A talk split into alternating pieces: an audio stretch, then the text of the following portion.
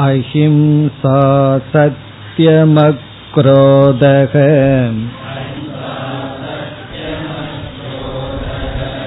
त्यागशान्तिरपैशुनम्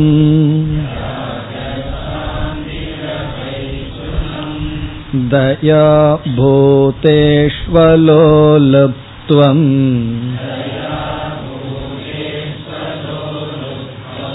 मार्दवं ह्रीरचापलम्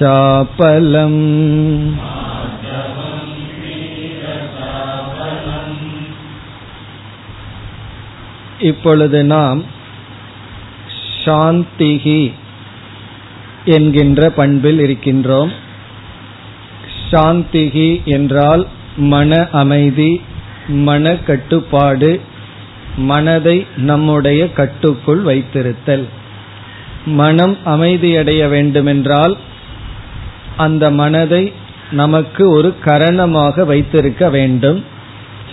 அது கர்த்தாவாக இருக்கும் பொழுது நெறிப்படுத்தாத கர்த்தாவாக இருக்கும் பொழுது அந்த மனம் நமக்கு நண்பனாக இருப்பதில்லை. நம்முடைய மனமே பகைவனாக இருக்கின்றது. சென்ற வகுப்பில் நாம் எப்படியெல்லாம் மனம் செயல்பட்டு கொண்டிருக்கின்றது என்று பார்த்தோம். அறிவை அடைய கரணமாக இன்ஸ்ட்ருமெண்டாக இருக்கின்றது. பிறகு இன்பத்தையும் துன்பத்தையும் அனுபவிக்கின்ற கருவியாக இருக்கின்றது. யூகமெல்லாம் செய்ய மனம் முக்கிய கருவியாக விளங்கி வருகின்றது. அது மட்டுமல்ல ஞானம் அடைந்த போதிலும் ஞான நிஷ்டையடைய தியானம் முதலிய சாதனைகளுக்கும் மனம் முக்கிய கருவியாக இருக்கின்றது. அது மட்டுமல்ல இறுதியில் நாமே மனமாக இருந்து வருகின்றோம். வேதாந்தமெல்லாம் படித்து இறுதியில் தான் நான் மனமல்ல என்று அறிவு வருகின்றது. ஆகவே மன அமைதி என்பது நான் அமைதி மனம் அமைதி இல்லை என்பது நான் அமைதி இல்லை. அந்த நிலையில் இப்பொழுது இருக்கின்றோம். இப்ப யாராவது என்னுடைய மனது அமைதியா இல்லை நான் ரொம்ப சந்தோஷமா இருக்கிறேன்னு சொல்வார்களா? அப்படி சொல்லலாம். ஞானி வேண்டுமானால் சொல்லலாம். மனதுல ஏதோ சில வழி இருக்கு. ஆனா நான் வந்து ரொம்ப சந்தோஷமா இருக்கேன்னு யாரும் சொல்வதில்லை. இதிலிருந்து நானே மனமாக இருக்கின்றேன். அந்த மனதை நாம் நெறிப்படுத்த வேண்டும். அதற்கான உபாயத்தை ஆரம்பித்தோம். முதல் உபாயம் நட்பண்புகள் எவ்வளவு தூரம் நல்ல குணங்கள் தெய்வீக சம்பத் நமக்கு இருக்கின்றதோ அவ்வளவு தூரம் மனம் அமைதியாக இருக்கும். இப்ப மன அமைதி தேவை அல்லது மன கட்டுப்பாடு தேவை என்றால் நற்குணங்கள் எல்லாம் நமக்கு இருக்க வேண்டும். இரண்டாவது குறிப்பான சாதனம் தியானம் என்கின்ற சாதனம். மனதை அமைதிப்படுத்த அல்லது கட்டுப்படுத்த நெறிப்படுத்த நேரடியாக நாம் மேற்கொள்ள வேண்டிய சாதனை தியானம். அந்த தியானம் பல விதமான தியானங்கள் இருக்கின்றது. அதில் குறிப்பாக ஒரு விதமான தியானம் ஜபம் என்று கூறுகின்றோம். அந்த ஜபம் என்ற சாதனையில்தான் மனதிற்கு நாம் ஒரு ஆணை இடுகின்றோம். இதை செய் என்ற ஒரு உத்தரவை மனதிற்கு கொடுக்கின்றோம். அப்பொழுது அந்த மனம் அதை பின்பற்றுகிறதா இல்லையா என்று பார்க்கின்றோம். அப்பொழுதுதான் தெரிகின்றது நாம் சொல்வது ஒன்று மனம் செய்வது ஒன்று என்று. இப்பொழுது நமக்கு ஒரு எண்ணம் வருகின்றது. அடுத்த நொடியில் என்ன எண்ணம் நமக்கு வரும்? நாம் எதை நினைப்போம் என்று நமக்கே தெரியாது. திடீர்னு வீட்டை நினைப்போமா? அல்லது வேற எதையாவது நினைப்போமா? நமக்கே தெரியாது. மூன்றாவது எண்ணம் என்ன வரும் என்று நமக்கு இப்பொழுது தெரியாது. பிறகு எப்பொழுது தெரியும்னா அந்த எண்ணம் வந்ததற்கு பிறகுதான் நமக்கு தெரியும்.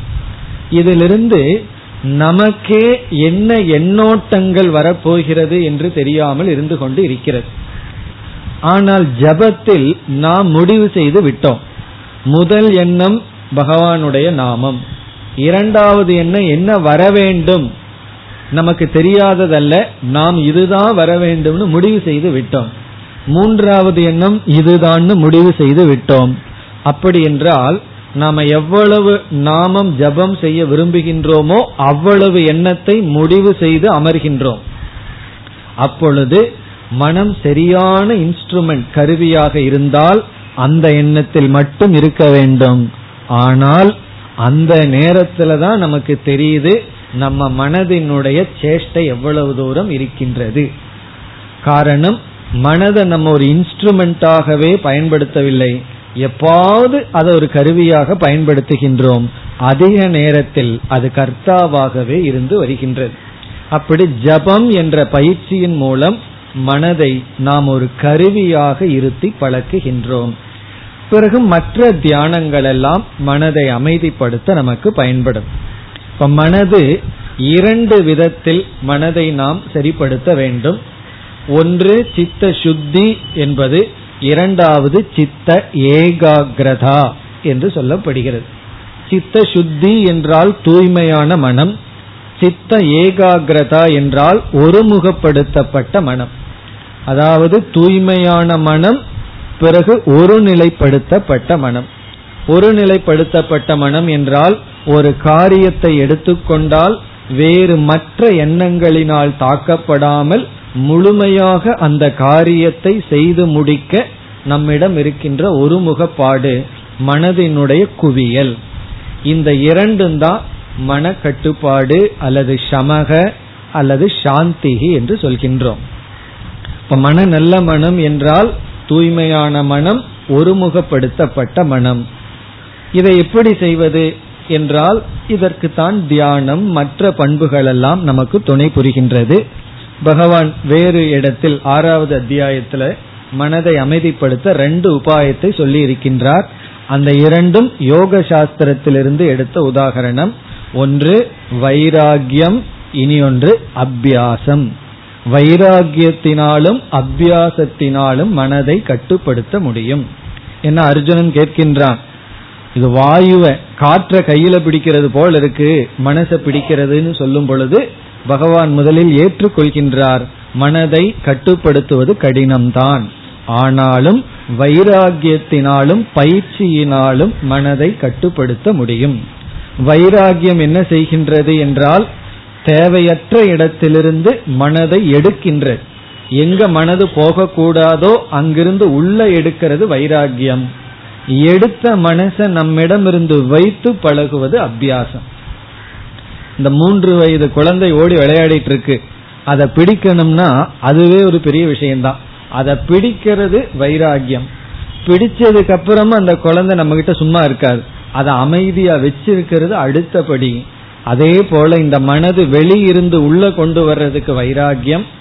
இந்த இடத்துல வைராகியம்ங்கிறது மற்ற பண்புகளை எல்லாம் குறிக்கின்றது. பிறகு பிடித்த மனதை பயிற்சி கொடுத்தல். அது வந்து தியானம் அபியாசம். பிறகு மற்ற பண்புகள் எல்லாம் நம்ம பார்த்திருக்கோம். தமக இந்திரிய ஒழுக்கம் சத்தியம் இவைகளெல்லாம் மன அமைதிக்கு காரணமாக இருக்கின்றன. இத்துடன் இந்த பண்பினுடைய விசாரமும் முடிகின்றது.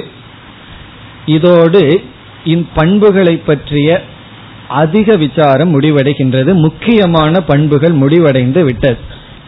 நம்ம பதிமூன்றாவது அத்தியாயத்தில் பார்த்தது. பிறகு இங்கு தியாகம் சாந்திகி இதுவரை. இனி வருகின்ற பண்புகள் எல்லாம் மிக சுலபமானது அல்லது மற்ற பண்புகளினுடைய எக்ஸ்டென்ஷன் மற்ற பண்புகளினுடைய ஒரு விசாரம் அல்லது அதனுடைய விளக்கம் தான் இனி வருகின்ற பண்புகள். இதுவரைக்கும் நம்ம பார்த்த சில முக்கியமான பண்புகள் தான் மேலும் வேறு சொற்களால் விளக்கப்படுகின்றது. ஆகவே இதற்கு மேல் வருகின்ற பண்புகளுக்கு அதிக விளக்கம் நமக்கு தேவை இருக்காது. ஏற்கனவே பார்த்ததனுடைய விளக்கம் அல்லது எக்ஸ்டென்ஷன் இனி அடுத்த பண்புக்கு செல்லலாம். அபைஷுணம். இப்ப எந்த ஸ்லோகத்தில் இருக்கோம்? அது மறந்துடலையே. இரண்டாவது ஸ்லோகத்துல முதல் வரியில கடைசி சொல்.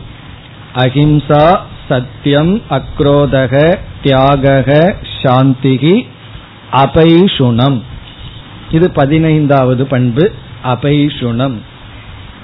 அபைஷுணம் என்பதனுடைய பொருள் மற்றவர்களுடைய பலகீனத்தை விளம்பரப்படுத்தாமல் இருத்தல் மற்றவர்களுடைய பலகீனத்தை மற்றவர்களிடம் கூறாமல் இருத்தல் சமஸ்கிருதத்தில் இதற்கு பரஸ்மை மற்றவர்களிடத்தில் பரோக்ஷே மற்றவர்களுக்கு தெரியாமல் பரதோஷ மற்றவர்களுடைய தோஷத்தை அப்பிரகாசனம் சொல்லாமல் இருத்தல் வெளிக்காட்டாமல் இருத்தல். பரஸ்மை பரோக்ஷே பரதோஷ அப்பிரகாசனம்.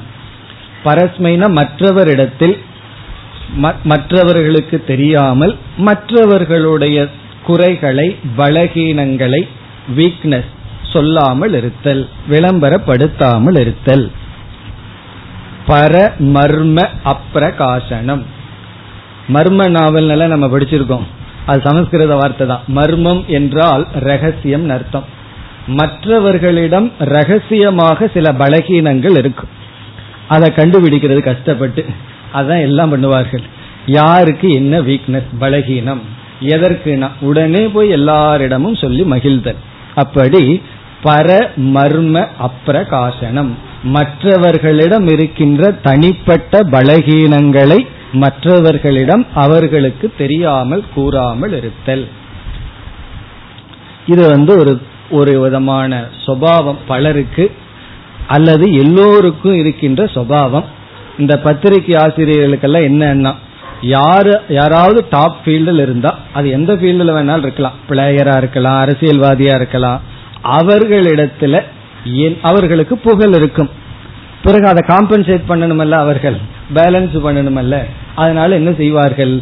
அவர்களுடைய பிரைவேட் லைஃப்ல தனிப்பட்ட வாழ்க்கையில என்ன பலகீனம் இருக்குன்னு தேடி கண்டுபிடிப்பார்கள்.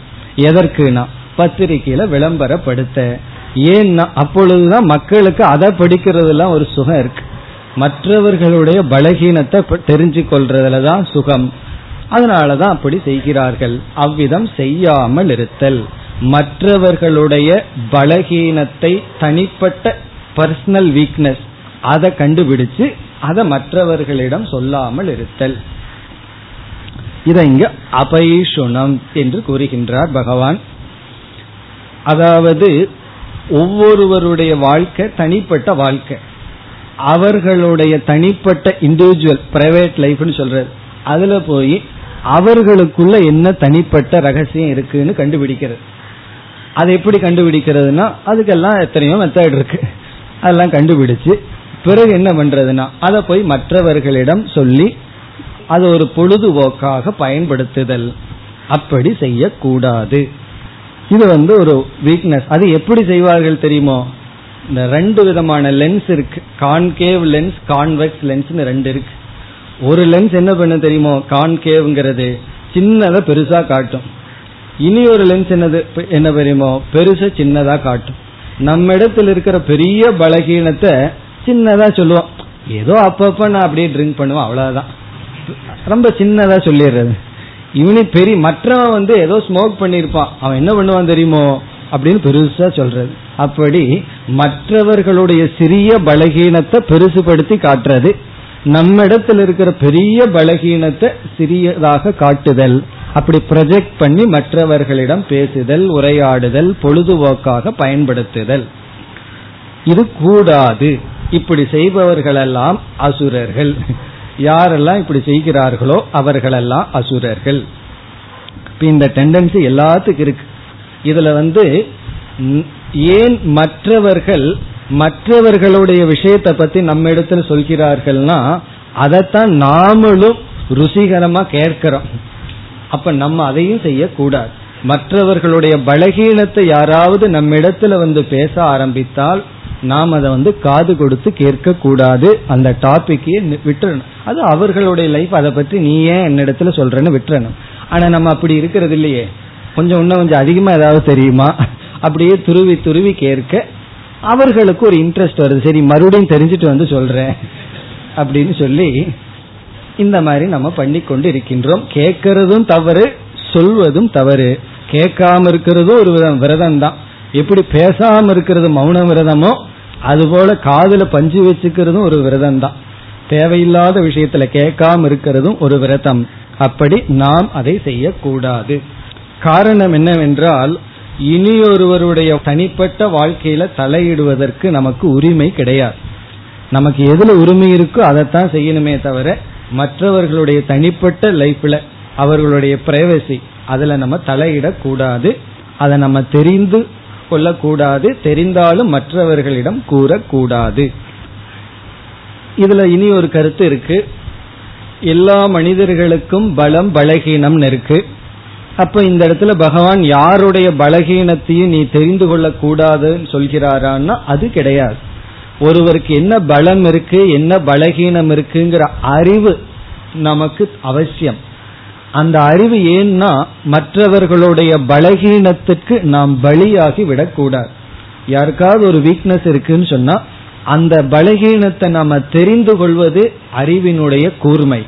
அது அவசியம் கண்டிப்பாக அந்த ஞானம் நமக்கு இருக்க வேண்டும். இல்லை என்றால் அந்த பலகீனத்திற்கு நாம் பலியாகி விடுவோம். அது எந்த பலகீனம் வேண்டுமானாலும் இருக்கலாம். ஆனால் அந்த பலகீனத்தை நாம் ஒரு பொழுதுபோக்காவோ மகிழ்ச்சியாகவோ அல்லது அவருடைய வாழ்க்கையை கீழ்மைப்படுத்த மற்றவர்களிடம் பேசக்கூடாது. இப்ப இந்த இடத்துல அபைஷுணம் என்றால் மற்றவர்களுடைய பலகீனத்தை நாம் மற்றவர்களிடம் கூறக்கூடாது என்றுதான் சொல்கிறாரே தவிர மற்றவர்களுடைய பலகீனத்தை தெரிஞ்சிக்க கூடாதுன்னு பகவான் சொல்லவில்லை.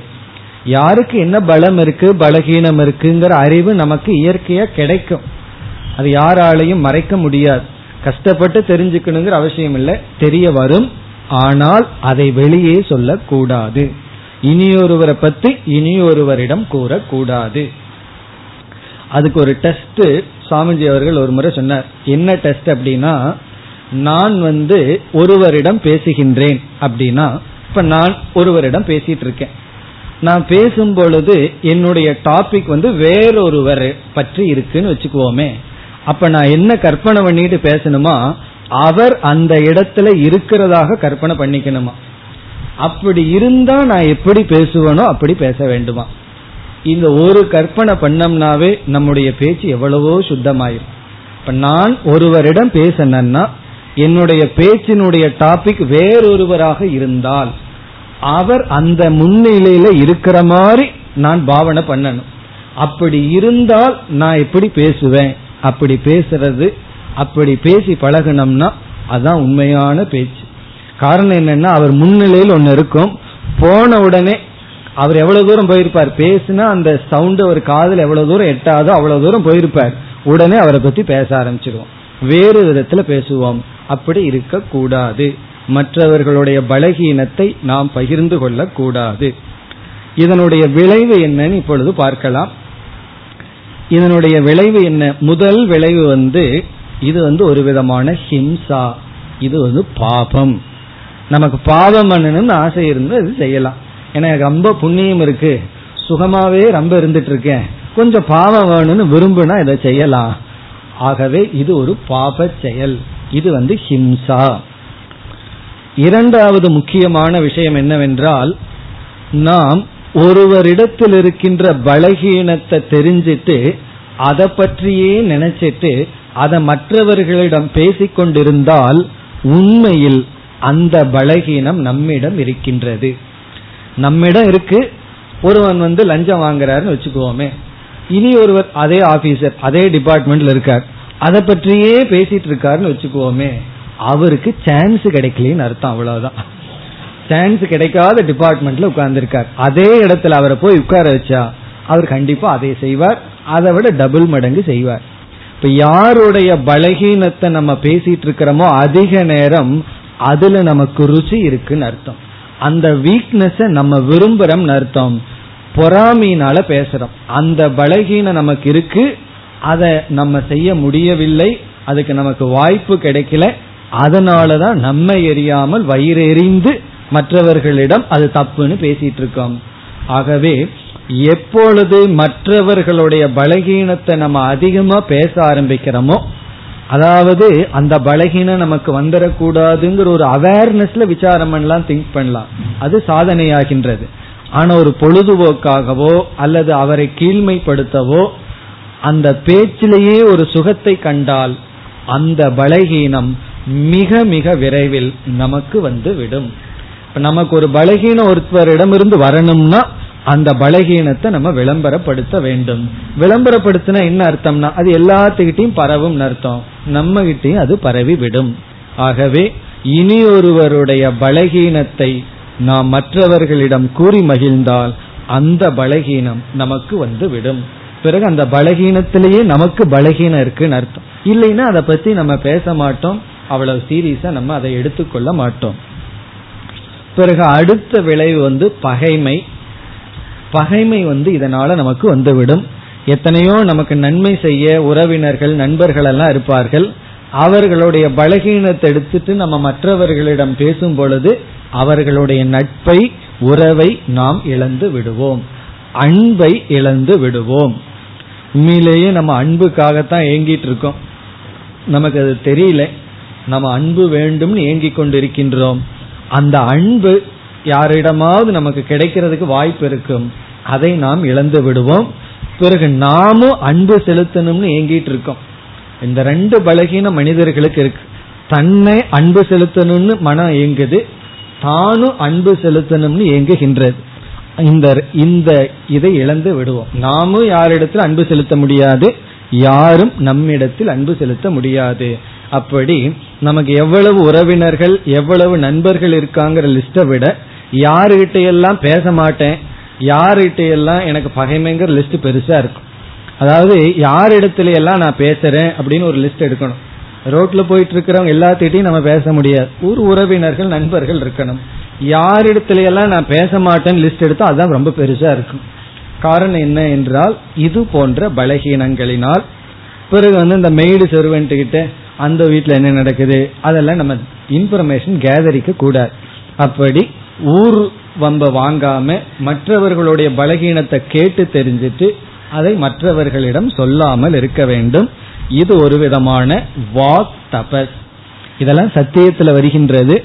அல்லது வாக் தபஸ் தமம் அதில் வருகின்ற ஒரு வேல்யூ.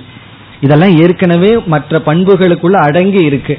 இருந்தாலும் இனிமேல் பார்க்க போற பண்புகள் எல்லாம் குறிப்பா பகவான் எடுத்து ஹைலைட் பண்றார். இந்த ஹைலைட்னா உங்களுக்கு தெரியுமே இப்போ. முக்கியமானதை மட்டும் காட்டுறது. அப்படி இது ஏற்கனவே வாக் தபஸ்ல வந்து விடுகின்றது. இருந்தாலும் இதை கொஞ்சம் நம்ம கவனமாக கையாள வேண்டும்ங்கிறதுக்காக பகவான் இதை கூறியுள்ளார். மற்றவர்களுடைய பலகீனத்தை நாம் பேசக்கூடாது. அப்படி பேசினால் அந்த பலகீனம் நம்மிடம் வர அதிக காலம் இல்லை. விரைவில் வந்துவிடும். இனி நாம் அடுத்த பண்புக்கு செல்லலாம். இரண்டாவது வரியில் தயா பூதேஷு. தயா பூதேஷு. பூதேஷு என்றால் உயிரினங்களிடத்தில் பூதேஷு.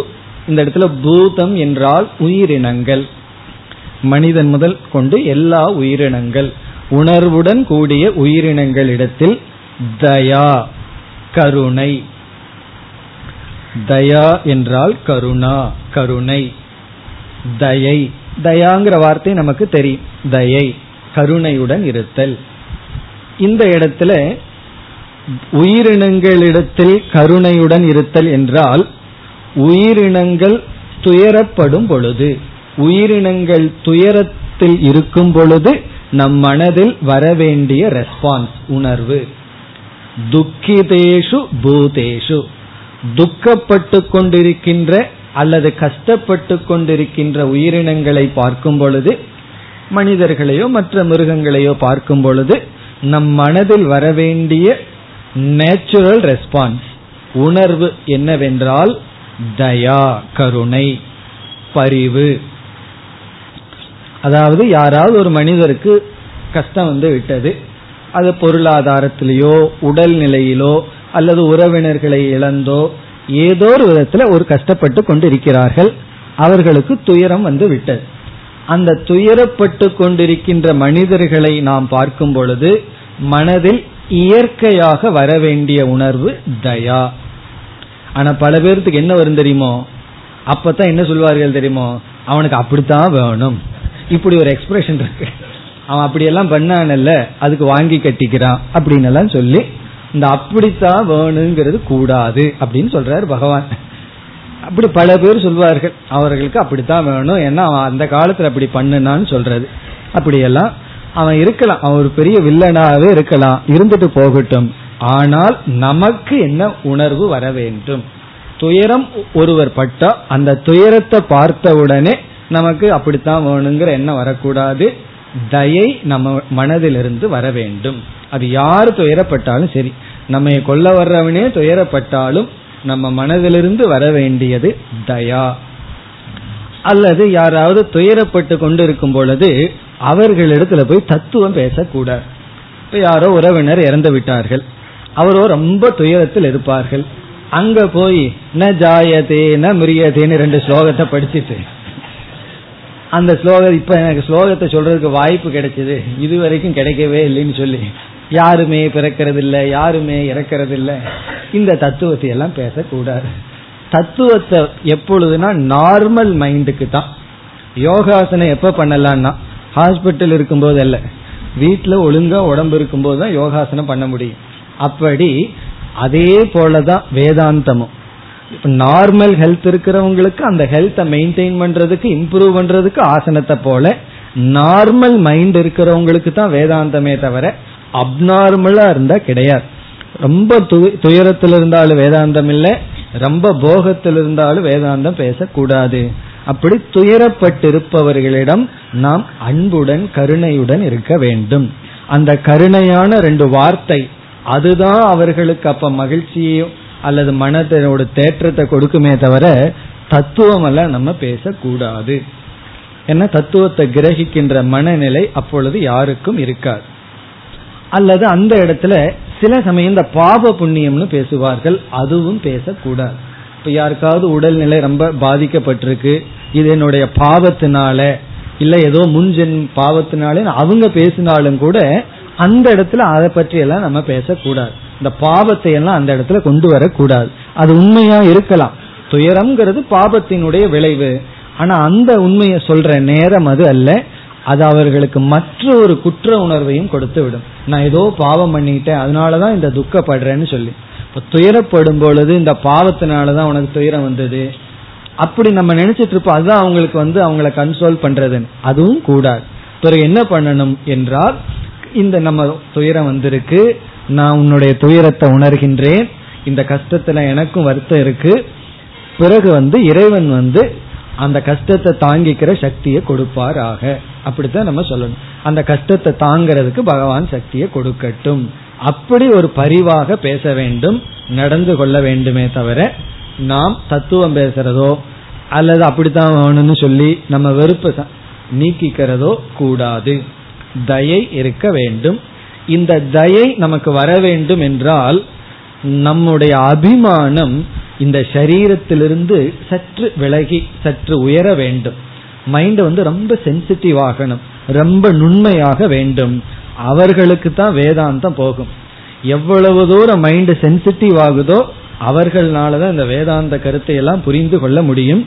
ஆகவே தயை இரக்கம் தயை வந்து கருணை இரக்கம் பரிவுன்னு சொல்லலாம். இது நமக்கு வர வேண்டும் என்றால் ஒருவர் துயரப்படுறத பார்த்து அந்த துயரம் நம்மை தாக்க வேண்டும் என்றால் அத அந்த துயரம் நமக்குள்ள சென்று கருணையாக வர வேண்டும் என்றால் மனம் மிக மிக மென்மையை அடைந்திருக்க வேண்டும். அப்படி ரொம்ப மென்மை அடைஞ்சாதான் அந்த துயரத்தை நம்ம ஐடென்டிஃபை பண்ண முடியும். ஆனா இப்பெல்லாம் அப்படி இருக்கிறது இல்லை ரொம்ப கடினமான மனம் எப்படின்னா ஒருவர் சிரிச்சிட்டு இருந்தா இங்க வயிறு எரியும். அவன் சிரிக்கிறானே பொறாம. ஒருவர் துக்கப்பட்டு இருந்தா இங்க வயிறு குளிரும். பாரு அவனுக்கு அப்படித்தான் வேணும். இப்ப துக்கப்படுறான்ல. ஏன்னா அவனிடம் நம்ம இடத்துல இல்லாத ரெண்டு பொருள் இருக்கும். இப்போ ஒரு செல்வந்தர் வந்து துக்கப்படுறாருன்னா ஏழைக்கு ரொம்ப சந்தோஷமா இருக்கு. காரணம் என்ன? அவனுக்கு அந்த செல்வத்தை நினைச்சு பொறாம. அப்போ அந்த செல்வம் அவர்கள்ட்ட இருந்தும் துயரப்படுறாங்கன்னு சொன்னா அவனுக்கு தயை வருவதில்லை. காரணம் என்ன? இவனுடைய பொறாமை வந்து ஒரு மகிழ்ச்சியை கொடுக்கின்றது. இது வந்து ஆப்போசிட் மைண்ட் இதை நமக்கு மாறணும்.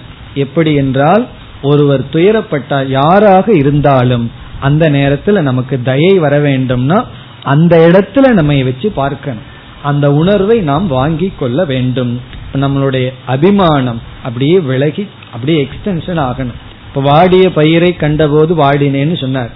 அப்படி வள்ளலார் சொல்றாருன்னா எந்த அளவுக்கு அவர் வந்து அந்த ஒரு உயிரினத்துல நான்கிறது எக்ஸ்டென்ஷன் ஆயிருக்கு? ஏன்னா கடைசியா நானே அனைத்துங்கிற ஞானம் வரணும்.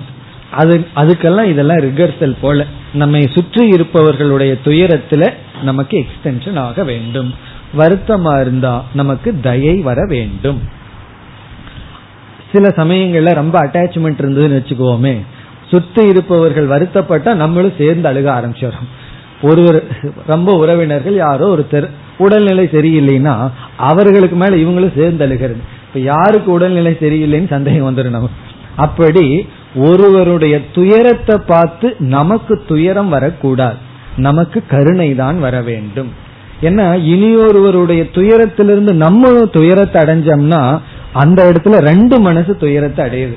எதுக்கு ரெண்டு மனசு துயரத்தை அடையணும்? ஒரு மனசு தானே அடைய வேண்டும். அப்படி துயரத்திலிருந்து துயரத்தை நம்ம வாங்கக்கூடாது. ஒருவருடைய துயரம் நமக்கு துயரத்தை கொடுக்க கூடாது ஒருவருடைய துயரம் நமக்கு கருணையை தான் கொடுக்க வேண்டும். இந்த கருணை இருக்கே இதுவும் ஒரு லிமிட்டோடு இருக்கணும். இந்த கருணை ரொம்ப மேல போய் நமக்கு அது துயரமாக மாற்றிவிடக் கூடாது. நம்முடைய கருணை வந்து அவர்களுக்கு நன்மை செய்யும் அளவில் இருக்கணும் நம்மைய பாதுகாக்கின்ற அளவில் இருக்கணுமே தவிர அந்த கருணையும் ஒரு லிமிட்டுக்கு மேல போகும் பொழுது அர்ஜுனன் கூறினார் கார்பண்ய தோஷக கிருபா. கருணைக்கு இனி ஒரு பெயர் கிருபா. தயாவுக்கு இனி ஒரு பெயர் கிருபா. எனக்கு கார்பண்யங்கிற தோஷம் வந்து விட்டது என்று தோஷமாக மாறிவிடும். அதுவும் சிலருடைய பலகீனம். ஒருவருக்கு ஏதாவது ஆயிடுதுன்னா இவர்கள் அவர்களுக்கு மேல் துயரப்படுவார். சில சமயம் இந்த குழந்தைகளுக்கு ஆயிடுதுன்னா பெற்றோர்கள் இருப்பார்களே அது குழந்தைக்கு மேல பாதிப்பு அவர்களுக்கு வருகிறது. அதனாலதான் ஒரு டாக்டர் சைல்டு ஸ்பெஷலிஸ்ட் என்னிடத்துல சொல்லும் போது அவர் வந்து குழந்தைய விட பெற்றோருக்கு தான் ட்ரீட்மெண்ட் கொடுக்க வேண்டியது இருக்குனார் ஒரு குழந்தைய வந்து அவர்கள் அழைச்சிட்டு வந்தா நான் ட்ரீட்மெண்ட் அதிகமா கொடுக்க வேண்டிய இடம் பெற்றோருக்கு தான் குழந்தைகளுக்கு குறைவு. ஏன்னா அவங்களுக்கு டென்ஷன் வந்துடுது பயம் வந்துடுது. அவங்கள நான் சரிப்படுத்துறது வந்து குழந்தைய விட கடினமாக இருக்கின்றது. காரணம் என்னன்னா ஒரு பயம் நம்பிக்கை இல்லை. ஏதாவது ஆயிருமோன்னு ஒரு பயம். பிறகு அந்த துயரத்தை அதிகமாக எடுத்து கொள்ளுதல். இப்போ ஒருவர் துயரப்படும் பொழுது அவர்கள் பற்றுக்குரிய விஷயமா இருந்தா நமக்கு துயரம் வரக்கூடாது. என்ன வரணும்? கருணை தான் வர வேண்டும். அன்பு தான் வர வேண்டும். இப்ப அந்த அன்பே அதிகமாயி கருணையே அதிகமாயி துயரமாக ஆக்கிவிடக் கூடாது. ஏன்னா நமக்கு வந்து மொத்தத்துல எவ்வளவு குறைவான மைண்டு துக்கப்படுமோ அவ்வளவு தூரம் லாபம். நம்ம மைண்டும் துயரப்படக்கூடாது அந்த கருணை நம்மை பாதிக்க கூடாது அதே போல உடல் ஊனமுற்றவர்கள் அப்படி வாழ்க்கையில பொருளாதாரத்துல நெடிந்தவர்கள் இப்படி யாருக்கு என்ன கஷ்டம் வந்திருக்கோ அது நமக்கு கருணையை கொடுக்க வேண்டும். இதனால என்ன பலன் என்று இப்பொழுது பார்க்கலாம். நமக்குள்ள கருணைங்கிற உணர்வு வந்தால் அது எப்படியெல்லாம் நமக்கும் மற்றவங்களுக்கும் அல்லது நமக்கு எப்படி பயனை தரும் என்றால் முதல் பயன் வந்து மன்னித்தல்ங்கிற குணம் நமக்கு வரும். இது ஒரு ரொம்ப முக்கியமான குணம். ஃபர்கிவ்னஸ் ரொம்ப பேர்த்திடம் இல்லை. பழி வாங்குறதா இருக்கு. அதுவும் இல்லாம இந்த சினிமா எல்லாம் இருக்கே சீரியல் எல்லாம் இருக்கே அதெல்லாம் எது நமக்கு போதிக்குதுன்னா பழி வாங்குறது தான் போதிக்கின்றது. அப்படி பழி வாங்குறவன் தான் தைரியசாலி. மன்னிக்கிறவன் வந்து அவன் வந்து ஏமாளி அல்லது வந்து பலகீனமானவன்கிறது தெரியாம அதையவே ஒரு வேல்யூவா புகட்டிக்கிறார்கள். உண்மையிலேயே ஒருவரை நம்ம பழி வாங்கணும்னா அவரை விட கொஞ்சம் ஒரு பர்சன்ட் அதிக ஸ்ட்ரென்த் வேணும். அவரை நம்ம மன்னிக்கணும்னா அவரை விட ஹண்ட்ரட் பர்சன்ட் ஸ்ட்ரென்த் நமக்கு வேணும். அப்படி பழி வாங்குறதுக்கும் பலம் வேண்டும். ஆனா அதை விட நூறு மடங்கு பலம் இருந்தா தான் மன்னிக்க முடியும். இந்த மன்னித்தல்ங்கிற குணம் நமக்கு வர வேண்டும்னா தயைங்கிற உணர்வு வரணும். ஏன்னா ஒருவர் துயரப்படும் பொழுது அந்த துயரம் நம்முடையதான் உணரும் பொழுதுதான் சரி பரவாயில்ல அவர் செய்த தவறை நான் மன்னித்து விடுகின்றேன். அப்படி மன்னிக்கிறதுனால முதல் பலன் நம்முடைய மனதில் அவர்கள் மீது இருக்கின்ற துவேஷம் எல்லாம் நீங்கும். அவர்கள் நமக்கு செய்த சில கஷ்டங்கள் எல்லாம் நீங்கும். இப்ப சிலர் வந்து நம்மை கொடுமைப்படுத்தி இருந்தா நமக்கு துயரத்தை கொடுத்திருந்தா அந்த துயரம் அவர்கள் மீது இருக்கிற வெறுப்பு அவ்வளவு சுலபமா நம்ம நீக்கவே முடியாது. அப்படி நீக்கணும்னா அந்த கருணைங்கிற உணர்வுனால மன்னிப்பு நமக்கு கிடைக்கும். மற்றவர்களுடைய தவறை நம்மால் மன்னிக்க முடியும். பிறகு அடுத்த பலன் வந்து வேதாந்த சாஸ்திரத்துல மிக உயர்ந்து சொல்லப்பட்ட மகாவிரதம்னு சொல்லப்பட்டது அஹிம்சா. அந்த அகிம்சையை பின்பற்ற தயைங்கிற உணர்வு தான் விதையாக இருக்கின்றது. நம்ம எப்ப அகிம்சையை பின்பற்ற முடியும்? எப்பொழுது கருணைங்கிற உணர்வு நமக்குள்ள வருதோ அந்த உணர்வுனாலதான் அகிம்சையை பின்பற்ற முடியும். அகிம்சையை எப்பொழுதுனா நமக்கு யாரு தீங்கு விளைவித்தார்களோ கஷ்டத்தை கொடுத்தார்களோ அவர்களுக்கு நமக்கு ஒரு காலம் வரும். உண்மையிலே அது ஒரு இயற்கை தான் ஆணைக்கு ஒரு காலம் பூனைக்கு ஒரு காலம் சொல்லுவார்கள் மற்றவர்களுக்கு ஒரு நேரம் இருக்கும். நம்ம வந்து கொடுமைப்படுத்துறது. பிறகு நமக்கு ஒரு நேரம் கண்டிப்பா கிடைக்கும்.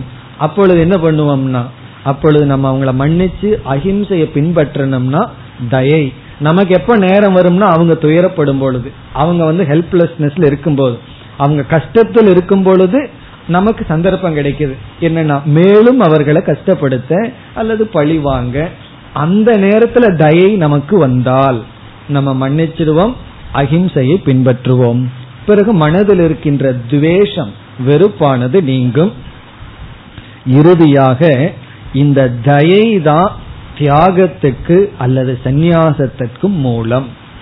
நம்ம வந்து கடைசியா எல்லாத்தையும் விடணும் சந்நியாசத்தை எடுக்கணும் மனதிற்குள்ளையாவது மனதிற்குள்ளதான் எடுக்க முடியும். இறுதியா வெளியே எடுத்தாலும் எங்க எடுத்தாலும் அந்த தியாகத்திற்கு தயை தான் காரணம்.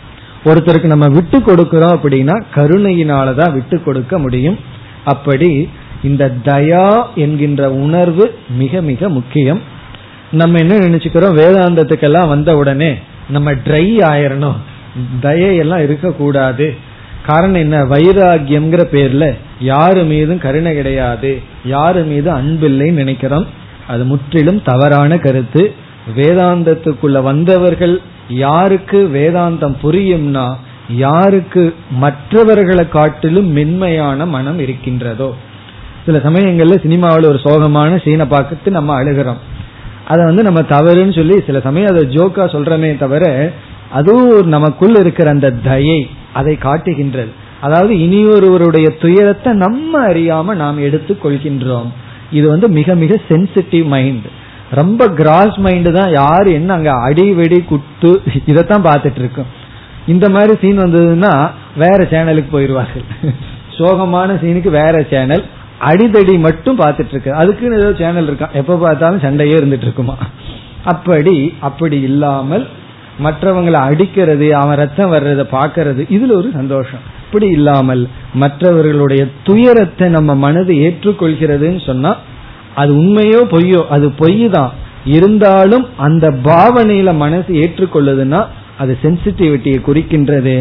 அந்த மனதுனாலதான் அனைத்தையும் விட முடியும். ஏற்கனவே ஒரு ஸ்லோகம் இருக்கு பல முறை கூறி இருக்கின்றேன் ஞானியினுடைய மனசு எப்படி இருக்கணும்னு சொன்னா மலரை போல மிருதுவாகவும் பாறையை போல கல்லாகவும் இருக்கணுமா? ரெண்டு விதமா மனசு இருக்கணும். எப்பொழுதும் மலரை போல மிருதுவா இருக்கணும்னா இந்த உலகத்திடம் பேசும் பொழுது உலகத்துக்கு நம்ம ரெஸ்பாண்ட் பண்ணும்போது மலரை போல இருக்கணுமா? உலக நம்மிட ரெஸ்பாண்ட் பண்ணும்போது பாறையை போல ஆயிரணும். நம்ம மற்றவர்களிடம் பேசும்போது மென்மையாக பேசணும் மலரை போல. ஆனா அப்படியெல்லாம் மற்றவங்க நம்ம கிட்ட பேசுவாங்களா? பேச மாட்டார்கள் இப்ப மற்றவர்களுடைய பேச்சை கேட்கும் பொழுது மென்மையா இருந்த என்ன ஆகும்னா உடனே அடிபட்டுரும் அப்ப பாறையாக இருக்க வேண்டும். இதுதான் ஞானியினுடைய மனம். இப்படி ரெண்டு ஆப்போசிட்ல மாறுமா. இப்ப இப்படி இருக்குன்னா ஜஸ்ட் ஆப்போசிட்டா இருக்கு. மற்றவங்களிடம் பேசும்போது கடுமையா இருக்கு. கல் எடுத்து அடிகிற மாதிரி பேசுவோம். மற்றவங்களிடம் பேச்ச வாங்கும் பொழுது உடனே பலவர மாறி நிற்போம். ஏதாவது ஒரு சின்ன வார்த்தை அது நம்ம சுட்டு விடுகின்றது. அப்படி இந்த கருணை அப்படிங்கிறது நம்முடைய மனதை மென்மைப்படுத்த. ஞானியின் இடத்துலயும் அந்த கருணை இருக்கு. அதுவும் பகவான் சொல்லி இருக்கார் இது வந்து ஒரு வேல்யூமா சொல்லி இருக்கார் பன்னெண்டாவது அத்தியாயத்துல பராபக்தனுடைய லட்சணத்துல கருணை. அது ஞானியினுடைய சொரூபமாகவும் கூறி இருக்கின்றார் இப்போ நம்முடைய மனதுல நம்ம ஞானியோ அஜானியோ நாம எப்படி இருந்தாலும் துயரப்பட்டவர்களை கண்டால் அப்பொழுது நமக்கு தயை வர வேண்டும். அந்த தயை வந்தா நான் எப்படி பனிஷ் பண்றதுன்னு நமக்கு ஏற்கக்கூடாது கூடாது பனிஷ்மெண்ட்ங்கிறது வேற. ஒரு குழந்தைக்கு நம்ம வந்து ஒரு பனிஷ்மெண்ட் கொடுத்தோம்னா தண்டனை கொடுத்தா அந்த இடத்துல குழந்தை வருத்தப்படும் அழுகும். அப்பொழுது அந்த குழந்தைக்கு நன்மை வரும்னா அதையும் நம்ம செய்யலாம். அதனால துயரமே யாரும் படக்கூடாது அப்படின்னு இல்லை. சில சமயங்கள்ல துயரம் நமக்கு ஒரு பாடமாக இருந்தா அந்த இடத்துல கருணையுடன் நம்ம என்ன செய்யணும்னா அன்புடன் அடிக்க வேண்டும். அன்புடன் அந்த குழந்தைக்கு என்ன தண்டனை கொடுக்கணுமோ கொடுக்கணும். அந்த கருணைங்கிறதா மனதில் இருக்க வேண்டிய பாவனை. இது வந்து மற்ற அனைத்தையும் நீக்கிவிடும். துவேஷத்தை நீக்கிரும் வெறுப்பை நீக்கும் அதாவது பழி வாங்குற எண்ணத்தை நீக்கும் ஹிம்சா புத்தியை நீக்கும். அப்படி இந்த கருணையை நாம் சேகரிக்க வேண்டும். இந்த கருணை மனதிற்குள் வர வேண்டும். இல்லைன்னா என்ன பண்ணணும்னா இல்லைன்னா அதையவே ஒரு தியானமா பண்ணணும். எனக்கு பகவான் தயையை கொடு கருணையை கொடு என்று மனதை வந்து நுண்மைப்படுத்தி கொண்டு வர வேண்டும். இனி அடுத்த பண்புக்கு செல்லலாம். தயா பூதேஷு இது பதினாறாவது வேல்யூ இனி அடுத்தது அலோலுப்துவம். அலோலுப்துவம். இதுவும் ஏற்கனவே பார்த்த பண்பினுடைய ஒரு எக்ஸ்டென்ஷன் தமக பார்த்தோம் இந்திரிய ஒழுக்கம்னு பார்த்தோம் அதுதான். அலோலுப்துவம் என்றால் இந்திரிய அஜாபல்யம். இந்திரியத்தினுடைய அமைதி. இந்திரியங்கள் அமைதியாக இருத்தல். மெய்வாய் கண் மூக்கு செவி என்ற இந்திரியங்கள் வந்து அமைதியாக இருத்தல். எப்பொழுது என்றால் நம்ம வந்து இருட்டறையில் உட்கார்ந்துட்டு இருக்கோம் ஒண்ணுமே பாக்கிறதுக்கு இல்ல கேட்கறதுக்கு இல்ல பேசுறதுக்கு இல்ல. அப்பொழுது ஓரளவுக்கு அமைதியா இருக்கலாம். ஆனா இந்த இடத்துல பகவான் குறிப்பா என்ன சொல்கின்றார்னா விஷய சந்நிதவ் விஷய சந்நிதவ் என்றால் இந்திரியங்களுக்கான விஷயங்கள் நம்மை சுற்றி இருக்கும் பொழுது இந்திரியம் அமைதியாக இருத்தல். விஷய சந்நிதோ இந்திரியானாம் அவிக்ரியா. விஷய சந்நிதம்னா ஒவ்வொரு இந்திரியங்களையும் அட்ராக்ட் பண்ற பொருள்கள் எல்லாம் சுத்தி இருக்கு.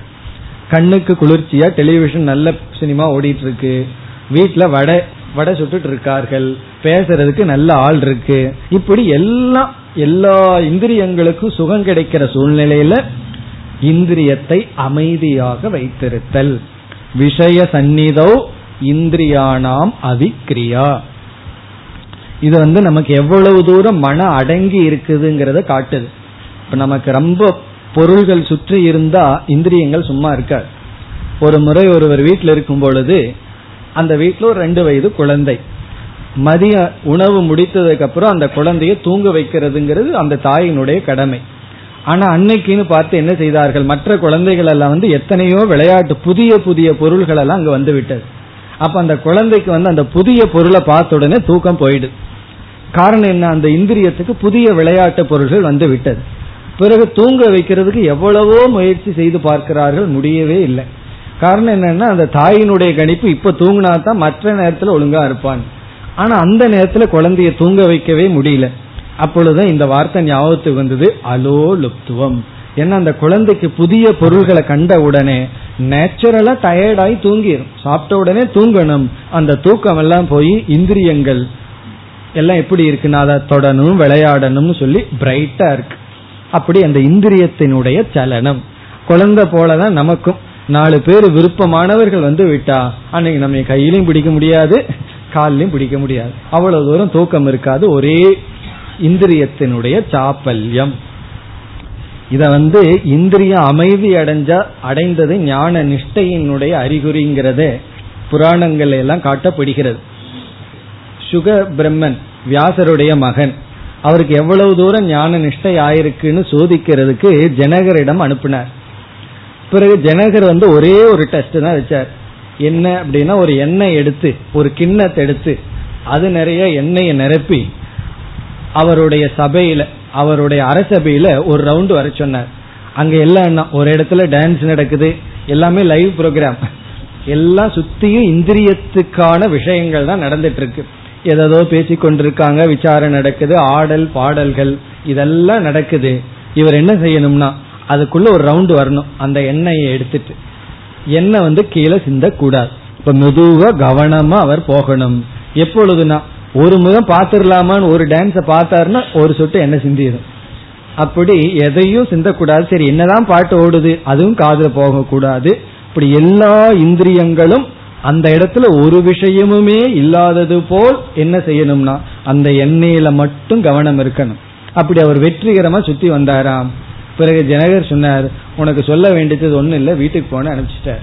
அப்படி அந்த கதை எதை குறிக்குதுன்னா இந்திரியத்தினுடைய அமைதி.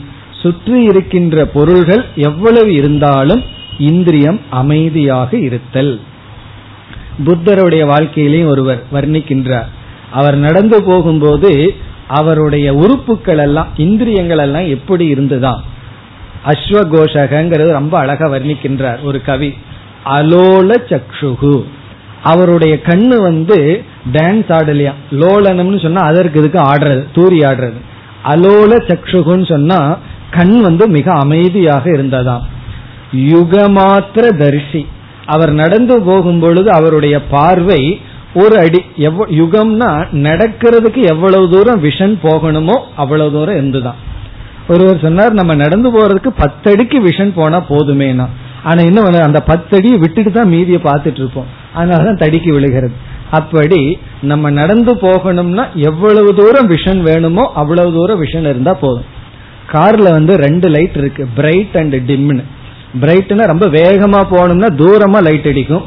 ஸ்லோவா போகணும் நொடி எல்லாம் இருக்குன்னா ரொம்ப பக்கத்தில் அடிக்கும். அப்படி ஞானி என்னைக்குமே டிம்மில் தான் இருக்கணும். ரொம்ப தூரமா வேண்டாம் வேகமாக ஓட வேண்டாம். ஏன்னா பக்கத்தில் இருக்கிறது தெரியாது. அப்படி பக்கத்துல நம்மளுடைய பார்வை சென்றால் போதும். அலோல சக்ஷுகு யுகமாத்திர தரிசி. அவருடைய தரிசனம் வந்து எவ்வ பாதையின் அளவு தான் இருந்துதான். ஏன்னா மீதி நேரத்துல வேண்டாமே. அதனாலதான் இந்த குதிரைக்கு வந்து இது போட்டுறது. இல்லைன்னா அந்த குதிரை வேடிக்கை பார்த்துட்டு போற பாதையில போகாது. அப்படி ஞானிக்கு இயற்கையாக இருக்கும். பிறகு எந்திரித மந்தகாமி. அவருடைய இந்திரியங்களை எல்லாம் கட்டுப்படுத்தி மிக மந்தமாக நடந்து கொண்டு சென்றாராம். எப்படின்னா சச்சார பிக்ஷாம் சத்து பிக்ஷு வரியக. பிக்ஷை எடுத்துக்கொண்டு போகும்போது அவர் எப்படி போனார்னு வர்ணிக்கின்றார். ஒவ்வொரு இந்திரியங்களினுடைய அமைதியை கண்டு இவர்தான் புத்தர்னு கண்டுகொள்ள முடிஞ்சுதான். அதாவது புத்தருடைய ட்ரெஸ்லயே எல்லா சாதுக்களும் வர்றாங்களாம். ஒரு சாதகன் வந்து இதுல யாரு புத்தர்னு எப்படி கண்டுபிடிக்கிறதுன்னு பார்க்கிறானா? யாரிடத்துல ஒவ்வொரு இந்திரியங்களும் அமைதி அடைந்து விட்டதோ அவர்தான் புத்தர். அந்த இடத்துல இந்த ஸ்லோகத்தை எழுதுகின்றார். அப்படி அலோலுப்துவம் என்றால் எத்தனை பொருள்கள் நம்மை சுற்றி இருந்தாலும் கவனம். அந்த நேரத்தில் அதுக்கு போகக்கூடாதுன்னா போகாமல் இந்திரியத்தை அமைதியாக வைத்திருத்தல்.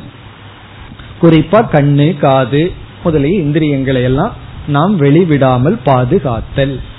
பொருள்கள் நம்முடைய இந்திரியத்தினுடைய மூமெண்ட்டை டிசைட் பண்ணக்கூடாது. நாம தான் முடிவு செய்ய வேண்டும். இந்த வேல்யூ தமகங்கிறது தான். தமகன இந்திரிய ஒழுக்கம் அதைத்தான் பகவான் இங்கு அலோலுப்துவம் என்று சொல்லி இருக்கின்றார். இப்ப தமகங்கிற இடத்துல நம்ம பல விஷயங்களை பார்த்திருக்கோம். அதுதான் இங்கேயும் நாம் புரிந்து கொள்ள வேண்டும். இனி அடுத்த வேல்யூ அடுத்த பண்பு பதினெட்டாவது. மார்தவம். மார்தவம். மார்தவம் என்றால் மென்மை சாப்ட்னஸ் மென்மையாக இருத்தல் ஜென்டில்னஸ் மென்மை என்றால் நம்ம சாதாரணமா சொல்றது தான் இங்க பகவான் சொல்றார். அவர் ரொம்ப சாப்ட் நேச்சர்னு சொல்றோம்ல அதே தான் இங்க பகவான் சொல்றார் மார்தவம். மார்தவம்னா மிருது அப்படின்னா சாப்ட் மார்தவம் அப்படின்னா மிருதுவாக இருத்தல். ரொம்ப ஜென்டிலா நடந்துக்கிறது அர்த்தம் மென்மையாக நடந்து கொள்ளுதல்.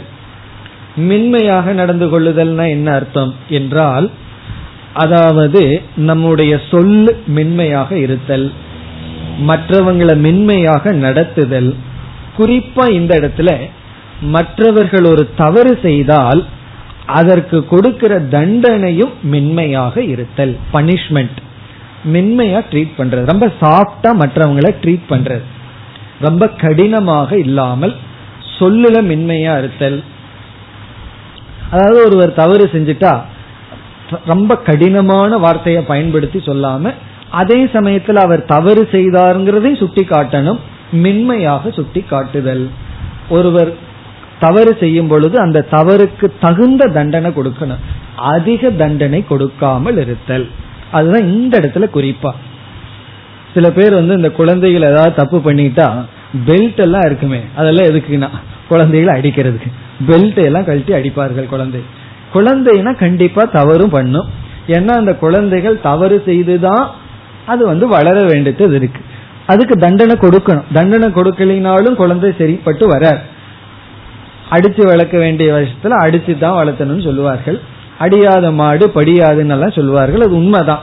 அதுக்காக என்னன்னா பெல்ட்டில் அடிக்கிறது. அல்லது வந்து வேற ஏதாவது அடிச்சு மண்டையை உடைச்சு உடனே டாக்டர் கிட்ட கூட்டு போறது. இப்படி எல்லாம் கடினமாக நடந்து கொள்வார்கள் சிலர். அதே போல சொல்லுல கடினமா இருக்கு. எந்த வார்த்தையை சொன்னா அவர்களுக்கு ரொம்ப வேதனையை கொடுக்குமோ அந்த வார்த்தையை சொல்றது. இந்த குழந்தைகளை மக்கு மக்குன்னு சொல்றது. இனி ஒரு குழந்தைகளோட கம்பேர் பண்ணி சொல்றது.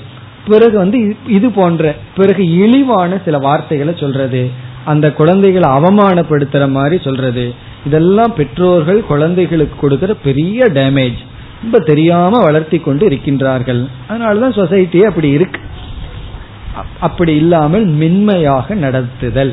ஒருவர் என்ன தப்பு செய்கிறார்களோ அந்த தப்புக்கு தகுந்த தண்டனை தான் கொடுக்கணுமே தவிர அதிகமான தண்டனை கொடுக்க கூடாது. அப்படி கொடுத்துட்டு இருந்தோம்னா குழந்தைகளே தப்பு செய்தா அந்த தண்டனையை கேட்டு வாங்கும் அப்படி ஒரு குழந்தை பண்ணியிருக்கு. நான் இதை பண்ணிட்டு அதனால எனக்கு வந்து இன்னைக்கு இது வேண்டாம் அப்படின்னு குழந்தைகளே சொல்லும். நம்ம அதிகமா கொடுத்தோம்னா தான் அந்த தப்பை குழந்தைகள் மறைக்கின்றது. ஒரு தப்பை குழந்தை செஞ்சுட்டு ஏன் மறைக்குதுன்னு சொன்னா அந்த தப்புக்கு மேல பெற்றோர்கள் தண்டனை கொடுக்கின்றார்கள். காரணம் என்னன்னா அந்த மார்தவம் கிடையாது. அதற்கு தகுந்த தண்டனை கொடுத்தா குழந்தைனாலே அதை ஜீர்ணிச்சுக்க முடியும். தப்பையும் மறைக்காது. பொய்யும் அந்த குழந்தைகள் சொல்லாது. குழந்தைகள் எக்ஸாம்பிள் தான். எல்லாமே குழந்தைகள் தான். ஆபீஸ்ல வேலை செய்யற பியூன் முதல் கொண்டு யாரு ஒரு தவறு செய்தா தவறுக்கு தகுந்த தண்டனை கொடுக்கத்தல். அப்புறம் பொதுவாகவே நம்மளுடைய மனதை வந்து கடினமாக வைத்துக் கொள்ளாமல் இருத்தல். சில பேரு கடுகடுப்பாக இருப்பார்கள். சொல்லுவோம்ல பாஸ் இருக்காரே அவர் எப்பவும் கடுகடுன்னு இருப்பாருன்னு சொல்லி. அப்படியெல்லாம் இல்லாமல் இருத்தல். இதுவும் ஏற்கனவே சொன்ன வேல்யூனுடைய எக்ஸ்டென்ஷன் தான். தயை அன்பா இருக்கிறது மென்மையாக இருத்தல் பரிவாக இருத்தல் பேச்சில மற்றவங்களை நடத்துதல் எல்லா விதத்திலையும் மென்மையாக இருத்தல். சாஃப்ட் நேச்சர் அதுதான் சாஃப்ட் நேச்சர் சொன்னாவே புரிஞ்சிடும் அதுக்கு மேல எக்ஸ்பிளனேஷன் அவசியம் கிடையாது. இப்ப இதை நம்ம பின்பற்றணும்னாலும் மற்ற வேல்யூ எல்லாம் நமக்கு தேவை. தயைக்கு எப்படி மற்ற வேல்யூ தேவை போல நம்ம வந்து சாஃப்டா இருக்கணும்னு சொன்னா முதல் நமக்கு தேவையான வேல்யூ வந்து திதிக்ஷா பொறுமை. பொறுமை இருந்தா தான் நம்ம மென்மையா இருக்க முடியும். பொறுமை இல்லைன்னா நம்ம எப்படி மென்மையா இருக்க முடியும்? கடுகடுன்னு தான் இருப்போம் நம்ம. இப்படி கடுமையாக இல்லாமல் மென்மையாக இருக்க வேண்டும்னா பொறுமை தேவை. பிறகு தயை அன்பு கருணை தேவை. பிறகு வாக் தபஸ். வாக்குனுடைய கட்டுப்பாடு நமக்கு தேவை. நம்ம வந்து கடினமா இருக்கிறதுன்னு சொன்னா என்ன அர்த்தம் அப்படின்னா நம்ம கையை டைட்டா பிடிச்சிருக்கிறதுன்னு அர்த்தம் இல்ல. சொல்லிலையும் ட்ரீட்மெண்ட் மற்றவர்களை நடத்துதல். அது நம்ம பொதுவா வார்த்தையிலையும் பிறகு ஆட்டிடியூட் மற்றவங்களை நடத்துற விதம். இதுல எல்லாம் நம்ம மென்மையாக இருக்க வேண்டும். இனி அடுத்தது ஹ்ரீஹி. மார்தவம் ஹ்ரீஹி அச்சாபல்யம். ஹ்ரீஹி. ஹ்ரீஹி என்பது தம்பக என்பதற்கு ஆப்போசிட் தற்பெருமை தம்பம். ஹ்ரீஹி என்பது பணிவு. பணிவு இனிமை. இனிமையா இருத்தல் பணிவுடன் இருத்தல். வினயகங்கிறதா பணிவுனுடைய நேரடியான சொல். இந்த இடத்துல ஹ்ரீஹிங்கிறதுனுடைய டிக்ஷனரி படி வெர்க்கம் அர்த்தம். வெர்க்கப்படுதல் கூச்சப்படுதல் சங்கோஜப்படுதல். நாணம்னு தமிழ்ல சொல்லுவோம். நாணம் அல்லது வெர்க்கம். இது வந்து பாசிட்டிவ் சென்ஸ்ல வெட்கப்படுறதுங்கிறது பகவான் வந்து தேவை அப்படிங்கிறார். எந்த அர்த்தத்திலேன்னு இப்ப நம்ம பார்க்கலாம். அதாவது தற்பெருமை இல்லை தம்பமா இல்லாம வெட்கப்படுதல் சங்கோச்சப்படுதல் கூச்சப்படுதல். இது நமக்கு ரொம்ப தேவைதான். இது ஒரு விதமான சென்சிட்டிவ் தான். சில பேர் வந்து மற்றவர்கள்கிட்ட ஒரு ஹெல்ப்பை வாங்குறதுக்கோ பணம் வாங்குறதுக்கோ கூச்சமே வராது. ஆனா ரொம்ப சென்சிட்டிவ் வந்து அப்படி கிடையாது. ரெண்டு ஃப்ரெண்ட்ஸ் போறாங்கன்னா அவன் செலவு பண்ணட்டுமே அப்படின்னு இவர் வந்து செலவு பண்ற மாதிரி கையை உள்ள விடுவார். ஆனா எடுக்காது. உள்ள போய் ஸ்டக் ஆயிக்கும். பாதி தூரம் மேல வரும். அவர் மெதுவா பர்ஸை திறந்து எடுக்கிற வரைக்கும் அவர் பர்ஸ் எடுத்து கொடுக்கும் போது மேல வந்துருது. இதெல்லாம் என்னன்னா வெர்க்கம் இல்லாத தன்மை. அப்படி இது வெர்க்கம் இல்லாதனாலதான் இதெல்லாம் நடக்கும் அதுக்கப்புறம் என்னன்னா எனக்கு இவ்வளவு டௌரி வேணும். இப்படி கேட்கிறாங்க வாயை திறந்து கேட்கிறாங்கன்னு சொன்னா என்ன இல்லைன்னா பணம் இல்லாததுனால இல்ல. இங்க பகவான் சொல்றாரு வெர்க்கம் இல்லாததனால் கேட்கிறார்கள். அப்படி வெர்க்கம்னு சொன்னா சங்கோச்சப்படுறது கூச்சப்படுதல். மற்றவர்களிடத்துல ஒன்ன நம்ம வந்து கேட்கும் பொழுது இதுக்கு வந்து ஒரு ஆசிரியர் லட்சணம் கொடுக்கிறார். அகாரிய கரணே சித்தசிய சங்கோச்சக. அகாரிய கரணே செய்யக்கூடாததை செய்ய வேண்டிய சூழ்நிலையில் செய்ய வேண்டும்ங்கிற நிலையில் அகாரியம்னா செய்யக்கூடாது. கரணே செய்கின்ற விஷயத்தில் சித்தசிய நம்முடைய மனதிற்கு சங்கோச்சக வருகின்ற ஒரு விதமான கூச்சம் ஒரு விதமான வெர்க்கம் ஒரு விதமான நாணம். அதாவது மற்றவர் செய்யக்கூடாதத நம்ம செய்ய வேண்டுங்கிற சூழ்நிலை வந்துடுதுன்னு சொன்னா அந்த இடத்துல வருகின்ற ஒரு வெர்க்கம் குறிப்பா ரிசீவிங் மற்றவங்கிட்ட இருந்து வாங்கும் போது நம்ம சங்கோஜப்படணும். ஆனா அந்த நேரத்துல தான் இவர்கள் வந்து ஞானி ஆயிடுறாங்க. எல்லாத்தையும் கடந்துடுறார்கள் வெர்க்கம் ஞானம் எல்லாம் ஒன்றும் கிடையாதுன்னு சொல்லி சென்று விடுகிறார்கள். அது கூடாது. சங்கோஜப்படுதல். பிறகு வந்து பணிவும் இதை குறிக்கின்றது. பணிவுனா எளிமையாக இருத்தல். எதுல எளிமைனா? உடை உடையில எளிமையா இருத்தல். ரொம்ப ஜிலு ஜிலுன்னு ட்ரெஸ் போட்டா வெக்கப்படணுமா? எல்லாம் ஆப்போசிட்டா இருக்கு. அப்படி ரொம்ப நகைகளை போடுறதுக்கு வெக்கப்படணுமா? இப்ப அந்த வெக்கமெல்லாம் வருதா என்ன? கையில வந்து பகவான் அஞ்சு விரல கொடுத்துட்டாருன்னு சோகம். ஏன்னா இன்னும் நாலு மோதிரத்தை போட முடியலையேன்னு. ஒருத்தருடைய போட்டோல பார்த்தேன். ஒரு விரல்லையே மூணு மோதிரம் போட்டிருப்பார்கள். அப்போ அவர்கள் பதினஞ்சு பேரெல்லாம் மாத்தி விட்டார்கள். இதுக்கெல்லாம் வெக்கப்படணும். இந்த ஊசி பாசி எல்லாம் இருப்பாங்க. அவங்க தான் அந்த மாதிரி எல்லாம் போட்டிருப்பார்கள். அப்படி நம்ம வந்து வெட்கப்படாம போட்டுட்டு இருக்கோம் இதுல எல்லாம் வெட்கப்படுதல் சங்கோஜப்படுதல். இப்படி வந்து நம்ம வந்து ஒரு அசிங்கப்படுத்திட்டு பேசாம இருந்தா நல்லா இருப்போம். அது நம்ம ஒரு கற்பனை. இதுதான் அழகுன்னு சொல்லி அப்படி நம்முடைய உடையில் ஆபரணங்களில் இதுல எல்லாம் சொட்டில் ஏதாவது ரீடர்ஸ் டைஜஸ்ட்ல பார்த்து ரெண்டு வார்த்தையை தெரிஞ்சுட்டு புரியாத ரெண்டு வார்த்தையை சொல்லி பெருமை அடிச்சுக்கிறது. அப்படியெல்லாம் இல்லாம எளிமையாக சிம்பிளா இருக்கிறது தான் ஹ்ரீஹி. ஒரு விதமான வெட்கப்படுதல். இது ஒரு பண்பு. மேலும் அடுத்த வகுப்பில் தொடரலாம். ஓம் போர் நமத போர் நமிதம் போர் போர் நமுதச்சதேம். पूर्णस्य पूर्णमादाय पूर्णमेवावशिष्यते ॐ शान्ति शान्ति शान्तिः